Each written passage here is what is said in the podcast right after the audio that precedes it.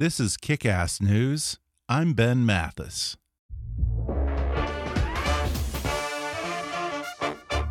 Folks, you know, everyone's different. We have different fashion styles. We like different types of food. We have different dreams in life. And that applies to investing as well, because we all have different financial goals and different tolerances for risk. So, what if you could choose your maximum risk and reward up front? That way, you could try day trading the markets without worrying about the risk. Well, luckily, you can with binary options on Nadex. Trade global stock indexes, commodities, forex, even economic numbers, all from one account and always with limited risk. See why over 100,000 members choose Nadex. Find out more at nadex.com. Trading on Nadex involves risk and may not be appropriate for all investors. And now, enjoy the podcast. Hi. I'm Ben Mathis. Welcome to Kick Ass News. Folks, I want to throw a few statistics at you. Did you know that every year, one third of the food grown for human consumption on this planet is never eaten? For one reason or another, it ends up in the garbage. To put it in perspective, that's 1.3 billion tons of food and an annual cost of $218 billion. Right here in America, families chuck about 25% of the food and beverages they buy at an annual cost of $1,300 to $2,200 per household, all while at the same time, 800 million people around the globe are starving. Now ask yourself how much did you throw in the garbage or in the disposal after breakfast this morning or after dinner last night? Food waste is a problem, but more than that, it's a stupid problem. There's literally no good reason why Americans should be squandering our money on food we don't eat and pouring our abundance into landfills while others go hungry. Now, a new documentary called Wasted The Story of Food Waste is highlighting the absurdity of this disparity and offering some innovative solutions from world renowned chefs like Mario Batali, Dan Barber, Massimo Bottura, and Anthony Bourdain, who also serves as executive producer and narrator of the film. Anthony Bourdain is best known for traveling the globe on Anthony Bourdain Parts Unknown, a traveling docu-series for CNN which has won 5 Emmy Awards and a Peabody Award. Bourdain is also a best-selling author beginning with his first book, Kitchen Confidential: Adventures in the Culinary Underbelly, a candid, hysterical and sometimes shocking portrait of life in restaurant kitchens right up to his latest book published in 2016 titled Appetites: A Cookbook. In fact, Anthony Bourdain now has his own publishing line, Anthony Bourdain Books, and in 2019 he'll launch Bourdain Market in New York City, a curated collection of wholesale and retail food vendors with a Singapore style hawker market. Today, Anthony Bourdain joins me on the podcast to talk about how he manages to juggle all those projects. He waxes about his favorite countries and shares some of his most cherished comfort foods. He speaks candidly about the problem of food waste, who's to blame, who's working on solutions, and how he and his fellow chefs have been fighting this battle for years in their own kitchens, embracing the snout to tail movement, rebranding fish like the Patagonian toothfish as the Chilean sea bass, and even turning table scraps into delicious pork. Plus, Tony and I gripe about foodies and foie gras bans, coming up with Anthony Bourdain in just a moment.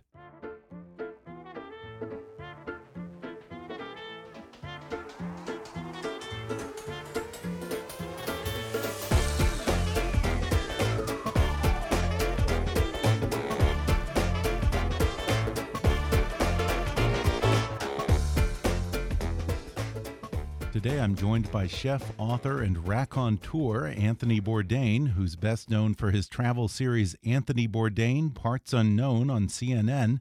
Now he's executive producer and narrator of an eye opening new documentary film called Wasted The Story of Food Waste. Anthony Bourdain, thanks for coming on the podcast. Good to be with you. Well, I'll tell you, I've been a fan of your show, Parts Unknown, and your other show, No Reservations, before that. I've been wanting to have you on as a guest for a long time now. And I always said if I ever had Tony on the show, I'm going to ask him if he shares a particular dilemma that I've been having for ages. Sure. Which is I love food. I love great restaurants. There's nothing better to me than witnessing a chef's creativity and how all the ingredients come together. I love that but I don't know what to call myself because I absolutely hate the term foodie. Yeah, yeah. I feel like it's too cutesy and too flippant. And from what I know about you, I'm guessing that that term probably annoys the hell out of you too. Yeah, me Am too. I right? Yeah, no, we need we need we need a substitute. It's terrible. I, I mean, I'm, I'm open to suggestion, but let's replace it. Okay, so what do we call ourselves? Um, I don't know, ma- masticator, Wait, what? Masticator. Oh, oh, oh, oh masticator. okay. Um, One who chews. Okay. Yeah. Well, I've toyed with the term gourmand, but that one just feels a little too hoity toity for me. I mean, I'm not a Escoffier here. I'm just a guy who likes to eat. Yeah, no, yeah, that's not good either. Well, you have this fascinating new documentary called Wasted, and this is actually the second documentary you've done just this year after your film about Chef Jeremiah Tower. That's on top of your television show and the travel schedule that comes along with that. Plus, you've got your own publishing imprint, you put out a new cookbook, and now you're working on an Epicurean market as well. How the hell do you juggle all that, Anthony? Aren't you in a constant state Well, of exhaustion? I'm a guy who uh, needs a project always. I need a to-do list. Uh, maybe I'm over uh, maybe I'm I'm overcompensating for the lazy hippie I know lives inside me. uh, but I, I guess generally speaking, I like to make things. I'm just you know I'm making you know I used to make uh, food. Now I make TV and other stuff that interests me. But you know I'm I'm I'm doing things that I like and that I'm passionate about, and it's very satisfying putting all the little pieces together, and you know that makes me happy. and you freely admit to having indulged in myriad vices throughout your early years. Do you maintain such a full plate these days in part to keep yourself out of trouble? Yeah, definitely. Uh, you know, idle hands are devil's hands. You know, the devil's hands. I, I you know, I agree with that. I, I uh, definitely. I shouldn't be. You know, I shouldn't be laying in bed uh, watching The Simpsons, uh, gazing occasionally at the ceiling and contemplating the mysteries of the universe. That leads to, to bad behavior. Yeah, but the schedule has to be rough. I mean, I'm sure you get people all the time who come up to you and say, Gosh, I wish I could be you, Tony, or I wish that CNN would pay me to travel around the world and eat great meals all the time. Your show, Parts Unknown, does a great job of creating the illusion that you're just a guy on your own, traveling light and going wherever the day's events take you. But I know what it takes to pull off a show like that. I'm sure you probably have a very tight production schedule. You're in one day and out the next, and on to a next location. Got to get this or that shot before sundown. You've got a crew following you around. With all that going on behind the scenes, do you still actually get to relax and enjoy the places you visit? I do. Um, you know, the, some of the times that I really look forward to on the road are when the shooting day is over and I, you know, I find myself in some little local bar or noodle shop, sitting on low plastic stools somewhere in Southeast Asia with my camera, with my uh, with my camera crew and director, and drinking beer, eating spicy noodles, reflecting on the day, and talking about the shows that we're going to do in the future, and you know what what what new thing we might try or what what new editing style or or, or look or sound uh, what we're going to do next. That's uh, you know we have a lot of moments you know where where the shooting day is over and you know we find ourselves sitting on a dune together looking out over the empty quarter of uh, you know Oman or Saudi Arabia and you know even after all these years you know it's a pinch me moment of uh, thinking wow I'm you know we're really lucky So, did it feel like a little bit of a break to work on this documentary where you can sleep in your own bed and just go to the recording studio and do some voiceovers? Uh, I don't know. I call it a break. I mean, Yeah. it's just another thing that I that I do that makes me happy. Yeah. You know, always in motion. Well, this film Wasted opens with you talking to the camera and admitting that you're a very reluctant activist. Yeah, You don't advocate for causes very often. And you say, I think half jokingly, that you really didn't even want to do this film. it's true. What were your initial reservations? Uh, I am by nature a skeptic. You know, I travel around the world a lot, and I'm constantly entering, uh, spending time with cultures with very different belief systems than my own, very different situations. Uh, uh, you know, I go in thinking it's going to be one way, uh, or that I'm going to be unsympathetic to to to the place that I am, and I I'm so often surprised, and what I thought going in ends up being turned on its head. So by nature, I like to go in thinking I know nothing. I I, I don't I like being Mhm. wrong about things. So to believe in anything absolutely, to announce uh, without regret or ambivalence that that that you know this is absolutely true, and you should believe it as well. Uh, that's not something that comes naturally to me. But I guess maybe because I've come up in the old school French cooking system, maybe because I've traveled and spent so much time in the world where people are, are hungry and, and doing the best they can, often with very little. Uh, this is an issue that, that really, uh, you know, strikes close to the bone. Well, four years ago, you left the Travel Channel and debuted your show Parts Unknown on CNN. I'd imagine that being on an actual news network, you probably feel less pressure to keep it light and have more freedom to delve into deeper issues and maybe mix in some geopolitics along with the fun segments. Do you think that's at least part of the reason why you're more comfortable with your role as an activist now? Well, no, not really. I'm certainly under no pressure to do that. I've never received a phone call from the network ever, in fact, suggesting anything or even starting with the words "how about" or "wouldn't it be a great idea?" uh, they've just given me a lot more freedom to do whatever I want, and you know, if I choose to do an entire hour of just straight up food porn, or whether I choose to do a show with very little food at all, uh, that is my privilege and my pleasure. Let me ask you this: If we were to delve into the dark recesses of the Anthony Bourdain subconscious. Oh. Is there maybe an element of this newfound activism that might be considered penance yeah, for your yeah. libertine youth and all the drugs and debauchery? Uh, maybe I think that's true of all of the chefs involved in the in you yeah. know so many chefs are involved in hunger issues and in uh, food waste issues, and I, I, think maybe that does have uh, uh, something to do with with how much waste we see. You came up as a chef in the business during the so-called me decade of the 1980s. And nowhere was that more the case than in New York City at a time when excess and conspicuous consumption were at their zenith. In the heady 80s, in the kitchens where you worked, was food waste a concern that chefs talked about back then? No. Uh, well, you were you were not to be caught wasting food that could be turned into money. Mm -hmm. uh, that's for sure. But it was certainly not a. a it wasn't a national issue. Uh, the it, it, it was it was it was the ethic of the old school chef who used to come over and look in the garbage and see if you know you were peeling too much off the potato or if you were saving the celery tops that could be used for stock, that sort of thing. But certainly among consumers, food waste wasn't much of a consideration. I mean, I can certainly remember the days, and you probably can too, when the very idea of asking for a doggy bag in a restaurant, much less a good restaurant, was considered rude or cheap, bad yeah. manners, even an insult to the chef. But restaurant goers seem to have gradually come around to that idea so that now taking home leftovers isn't the red letter of shame that it used to be. Yeah. Was that change in thinking perhaps the first victory in this battle against food waste?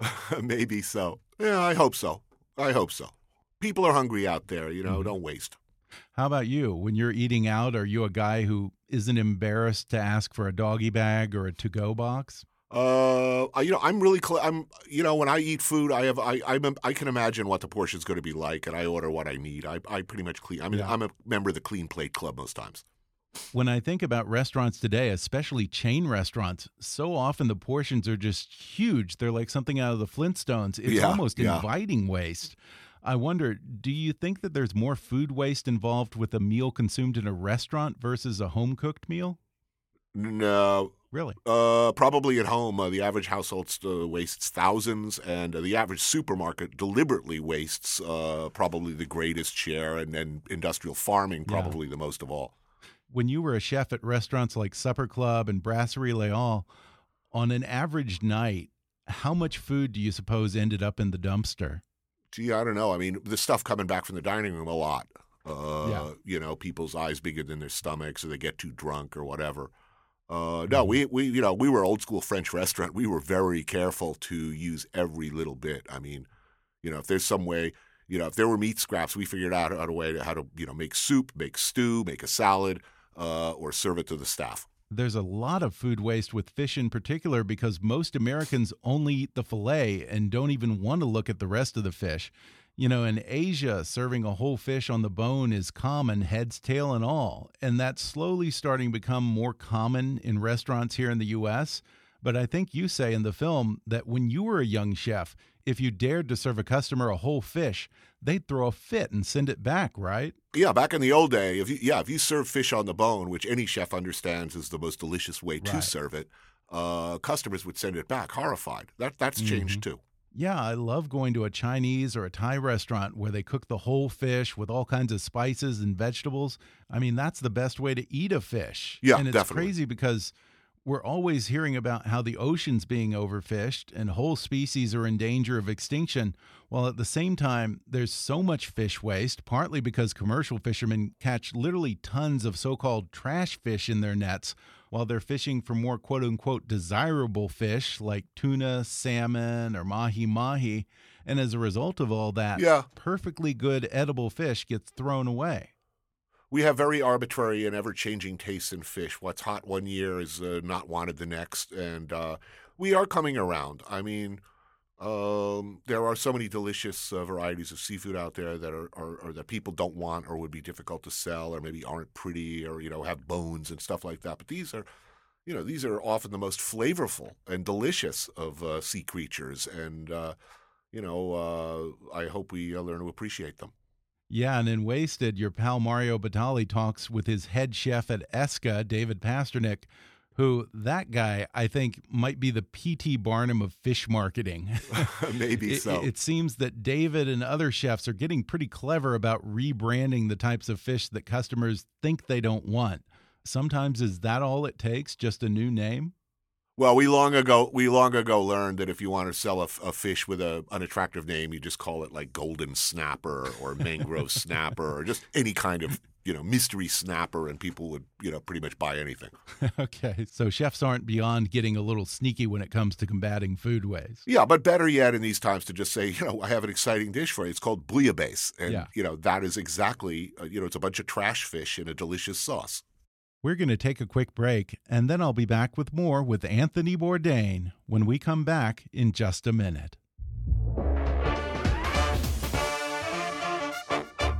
Hey, folks. Now, Anthony Bourdain will tell you as a chef, fresh ingredients are essential, and they don't come any fresher than Hello Fresh, the meal kit delivery service that makes cooking fun so you can focus on the whole experience, not just the final plate. Each week, HelloFresh creates new delicious recipes with step by step instructions designed to take around 30 minutes for everyone from novices like myself to seasoned cooks like Anthony Bourdain who might be short on time. They source the freshest ingredients delivered right to your doorstep in a recyclable, insulated box for free, and they measure everything to the exact quantities needed so there's no food waste. Now, what were we just talking about? HelloFresh is now offering light fall meals, and they've just introduced breakfast options, all for less than $10 a meal. And you can even get $30 off your first week of deliveries by visiting HelloFresh.com and entering Kick30 when you subscribe. That's HelloFresh.com and promo code KICK30. HelloFresh. Get cooking. And now, back to the podcast. And the thing is, American chefs have a long history of taking food that no one wants and turning them into high priced delicacies. We're really good at that. I'm thinking a hundred years ago when lobster was something rich people fed to their servants, Yeah. Or how caviar and oysters used to be cheap bar snacks at around the turn of the century. Now they're considered luxuries. And I know, Tony, that you're a big proponent of snout to tail gastronomy, but tell me this how the hell do you sell Americans on eating a pig rectum? Look, I don't think we're going to be eating pig rectum anytime soon, Okay. but certainly pigtails are incredibly delicious, and I assure you, uh, uh, prepared and marketed right, uh, all America would be uh, screaming for them, and I anticipate they will. This kind of snout to tail cooking where you try to use as many parts of the animal as possible seems to have made some strides here in the US when it comes to meat products and butchers promoting organ meats and delicious parts of the animal that maybe don't happen to be the fillet or the tenderloin. But we haven't been as good at promoting this same principle when it comes to fish, like we talked about, and also especially vegetables. I've never heard of a stems to root movement, which is a real shame because it's stunning how many of the vegetables we grow in this country end up going to waste because they never even leave the farm. Yeah, um, hopefully that will change too. We're certainly eating more bitter greens, regional greens, uh, things like that. Those things are starting to pop up on uh, uh, restaurant menus. Unfortunately, on high end restaurant menus for the most part. Mm-hmm. But uh, but then again, you know, throughout rural America, I assure you, go to go to West Virginia right now, and you know they know how to eat that stuff, and they know what to do, and they know how to make it good. Right, because we're always hearing about the struggle of the American farmer. So I would think that they would be heavily motivated to make the most of those crops and maximize profits, wouldn't you? Well, they, they don't have a market for it. The, the market demands supermarkets Mhm. demand pretty vegetables, Right. uniform vegetables, uh, and you know, so that you know it's unfair to you know uh, blame them entirely, uh, Mm-hmm. If at all. I mean, they're they, you know they they produce what sells. They have to, and and the pressure on them to do that is is pretty Yeah. overwhelming. So a blotchy potato or a misshapen tomato just gets tossed out, huh? Yeah, often or left in the fields. Yes. Yeah, and the funny thing is, I don't think the average consumer would even recognize a cauliflower if they Yeah. saw it in the field because we strip away apparently 60% of it before it even gets on the trucks. Yeah, I know. It's shameful. You know, one would think in this day and age that we could genetically modify these crops so that there's fewer of the leaves or the stuff that people don't want and more of the meat of the vegetable that they do want. Do you know if anyone's working on that? Uh, you know, I think people are so wary of it's such a hot button issue. People are so hostile to the uh, Mhm. the idea of genetic modification and so distrustful of the people who are doing it and who control that technology that I don't think we're going to be seeing. You know. Uh, uh, and I don't want to see those things. You know, I don't want to see a you know every tomato Totally. perfect. You know, it's the imperfection in life that makes it Yeah. interesting. I don't want to get on too much of a tangent, but what are your feelings about GMO crops? Look, I'm not opposed in principle to the technology. I mean, we've been genetically modifying animals and uh, and uh, agricultural products since the beginning of time. Uh, and if you can create a super tomato that will feed 20 people rather than one, yeah, particularly in this world, that would be great. Uh, but like a lot of people, I'm very distrustful of the way in which it is marketed, distributed, controlled. Uh, Mhm. uh, you know, for what purposes? You know, it's like, uh, you know, it's there. Um, I would just like to be sure that it is being used responsibly, and I, I don't feel that way right now. I, I'm not instinctively against it. I like to think that I'm open-minded against uh, uh, about it, just like I am about technology in general. Uh, I just I wish I had more faith in the corporations that control it, uh, and and the way it is uh, administered or sold. And whether it's GMOs or food waste, it does seem that people's position on these issues is heavily influenced by socioeconomics. I mean, a family in sub Saharan Africa probably could not care less whether they eat genetically modified rice. That's completely a first world luxury. And as someone who's seen a good portion of the world both dining at Michelin starred restaurants in Paris and witnessing extreme poverty in places like Haiti and Ethiopia, how do you reconcile those two worlds? Uh, look, one should inform the other. You know, when you've when you've seen people Mhm. go hungry, uh, when you see how hard they work to, to to put food on the table, you see how much they can do uh, with so little throughout history and, and in different cultures. It's a humbling experience, and uh, hopefully, it enriches and informs uh, your life when you go back to your relatively comfortable circumstances. Okay, so let's say that we have the will to end food waste and world hunger purely from a logistical standpoint. How do you get that overabundance sitting on a shelf at a Whole Food store to a starving five year old in Somalia? Uh, does that you know, work? gee, uh, shame the corporation into doing something uh, is a start. If if they don't react, uh, bring your business elsewhere. Walk the extra block. Uh, Mhm. Look, it, you know that that's tough, but uh, look, uh, you know, the consumer has the power to change the market. We see it all the time. You know, Mhm. McDonald's and uh, a lot of the fast food outlets are struggling. Um, um, the, you know, the, the the things we ask for. You know, look at the organic options available in supermarkets now that that, that didn't exist before. Uh, you know, they will give us what we want, and they will remove what we don't want.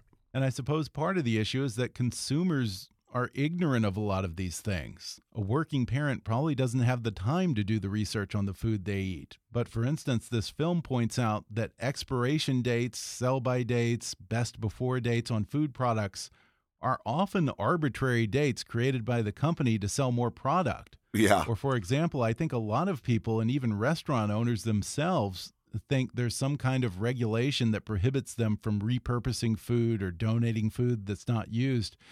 Is there any actual law that says a restaurant or a person can't give away uneaten food or repackage it for some use somewhere down the food chain? Uh, I'm not sure there. I there a believe city by city or state by state, there are Yeah. certain restrictions on, you know, what food you can give away and under what circumstances, when when provided with uh, easily accessible outlets Right. to do that. And all of this gets to something that features heavily in the film Wasted, which is the food waste pyramid. Now, I remember the food pyramid from elementary school, but Yeah. can you walk us through the food waste pyramid? What is that? You know what? I, Okay. I, I, it's, I don't think I can. Okay. Um, yeah, I, I- my short-term memory was destroyed in the '80s, so I don't, I don't think I can help you there. Okay, fair enough. charts. Who looks at charts? well, I don't know if I can remember them all, but I think the first level was ideally we consume the food we buy. The next level is we give it to someone else who needs it if we don't want it. And I think the third or fourth level is to turn it into food for animals. And that gets into some fascinating innovations being employed in places like Japan, where they take table scraps and recycle it into pig feed. And it's funny to me that this is somehow a new thing because I may be getting my information from cartoons, but I thought old lettuce, apple cores, and garbage was what we fed to pigs all along. But apparently, this artisanal pig slop in Japan actually makes for better tasting pork. And at the same time, it saves the farmers something like, I think, a third or half of their feed costs. It sounds like it's a win win all around. Yeah, they're feeding. They're separating out specific types of waste, and essentially raising boutique pigs with different flavor and textural profiles. So, you know, uh, some pigs get seafood scraps, others get uh, different types of scraps that that uh, you know make them taste different for unique markets and uh, and and appetites, and it's been very very successful. As well, composting. Uh, uh, has uh, you know is useful uh, when when when provided with uh, easily accessible outlets to do that. What are the biggest motivators for people who are adjusting to cut out more food waste? Is it altruism, profit, environmentalism, regulation, maybe even in some cases deregulation? Oh, look, all of the above. Mhm. Uh, you know, before before it becomes a necessity, uh, you know, let's get ahead of the problem. Also, you know, it, it can be satisfying and fun. The smug satisfaction of doing the right thing, learning to kick, le- learning to cook a little better, uh, learning how to cook. Uh, you know, uh, introducing people you care about to good food. Um, you know, look, whatever reason you do it, let's do it.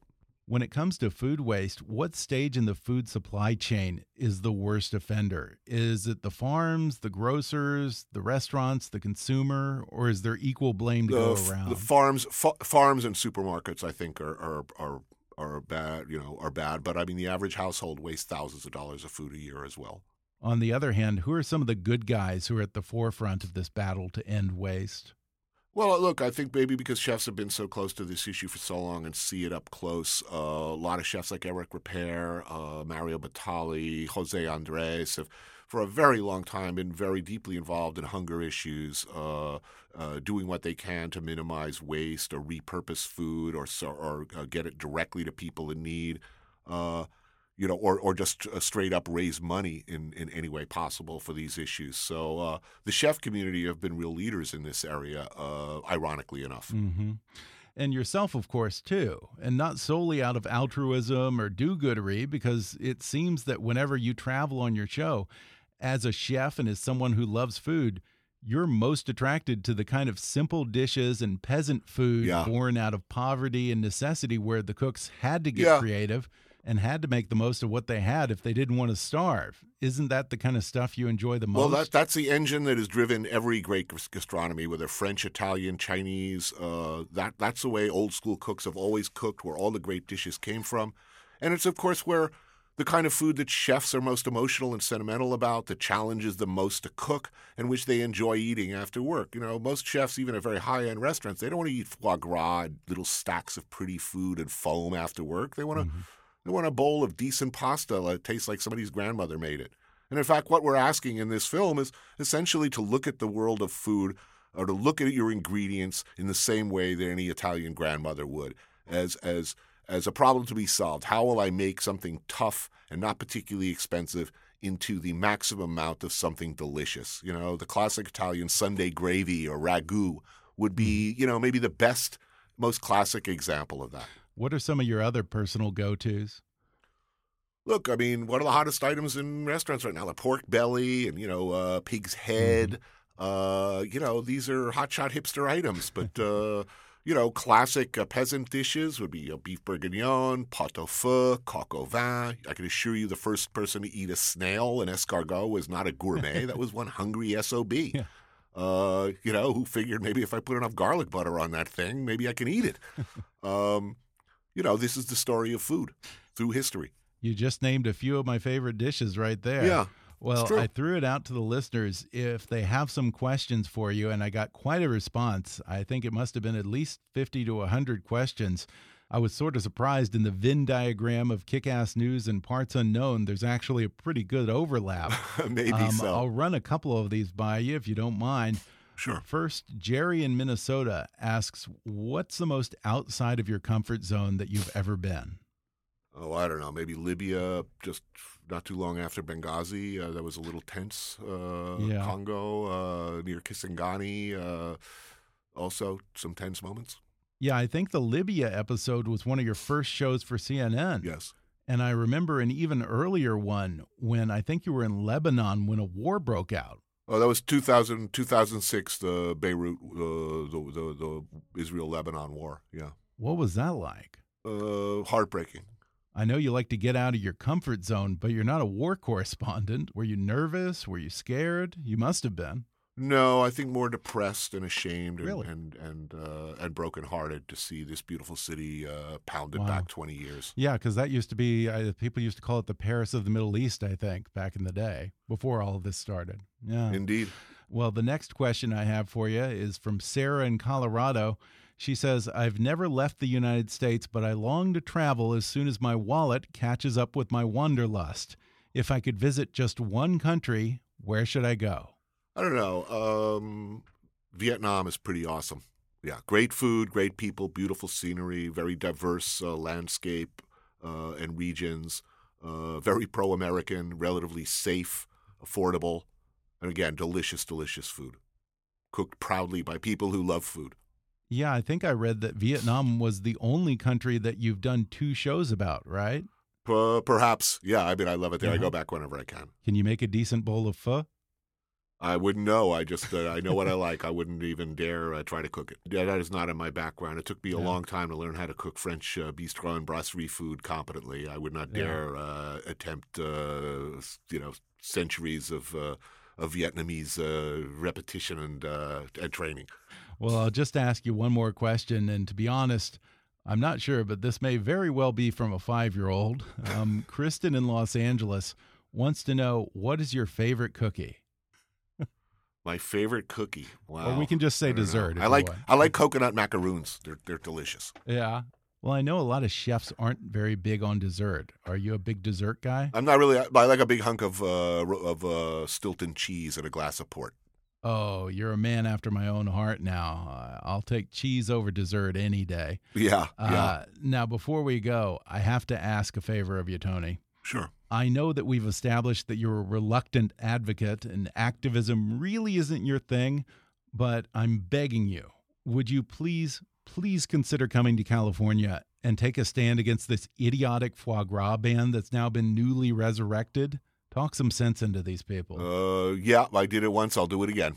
Don't you think if yeah, the people who hate on foie gras so much just had one taste of it, they'd happily concede and that would just Yeah. end all arguments right there? Or, or just bother to learn how it's actually made and under what circumstances. Yeah, that's for sure. Unfortunately, no one seems to want to bother. Yeah. Well, once again, Wasted, the story of food waste, opens in theaters, on demand, Amazon, and iTunes on Friday, October 13th.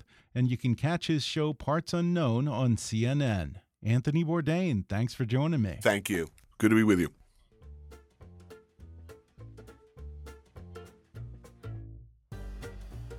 Thanks again to Anthony Bourdain for joining me on the podcast. Once more, Wasted, the story of food waste, opens in theaters and on demand, Amazon and iTunes, beginning Friday, October 13th. For more information, visit wastedfilm.com.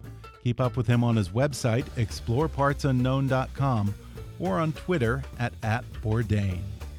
Today's episode was sponsored by Nadex. Imagine if you could choose your maximum risk and reward up front. That way, you could try day trading the markets without worrying about the risk. Well, luckily, you can with binary options on Nadex. Trade global stock indexes, commodities, forex, even economic numbers, all from one account and always with limited risk. See why over 100,000 members choose Nadex. Find out more at nadex.com.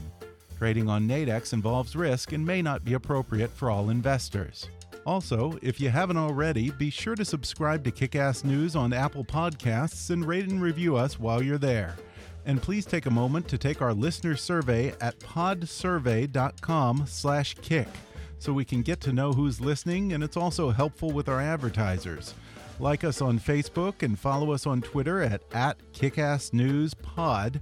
And as always, I welcome your comments, questions, and suggestions at comments at kickassnews.com. For now, though, I'm Ben Mathis, and thanks for listening to Kick Ass News.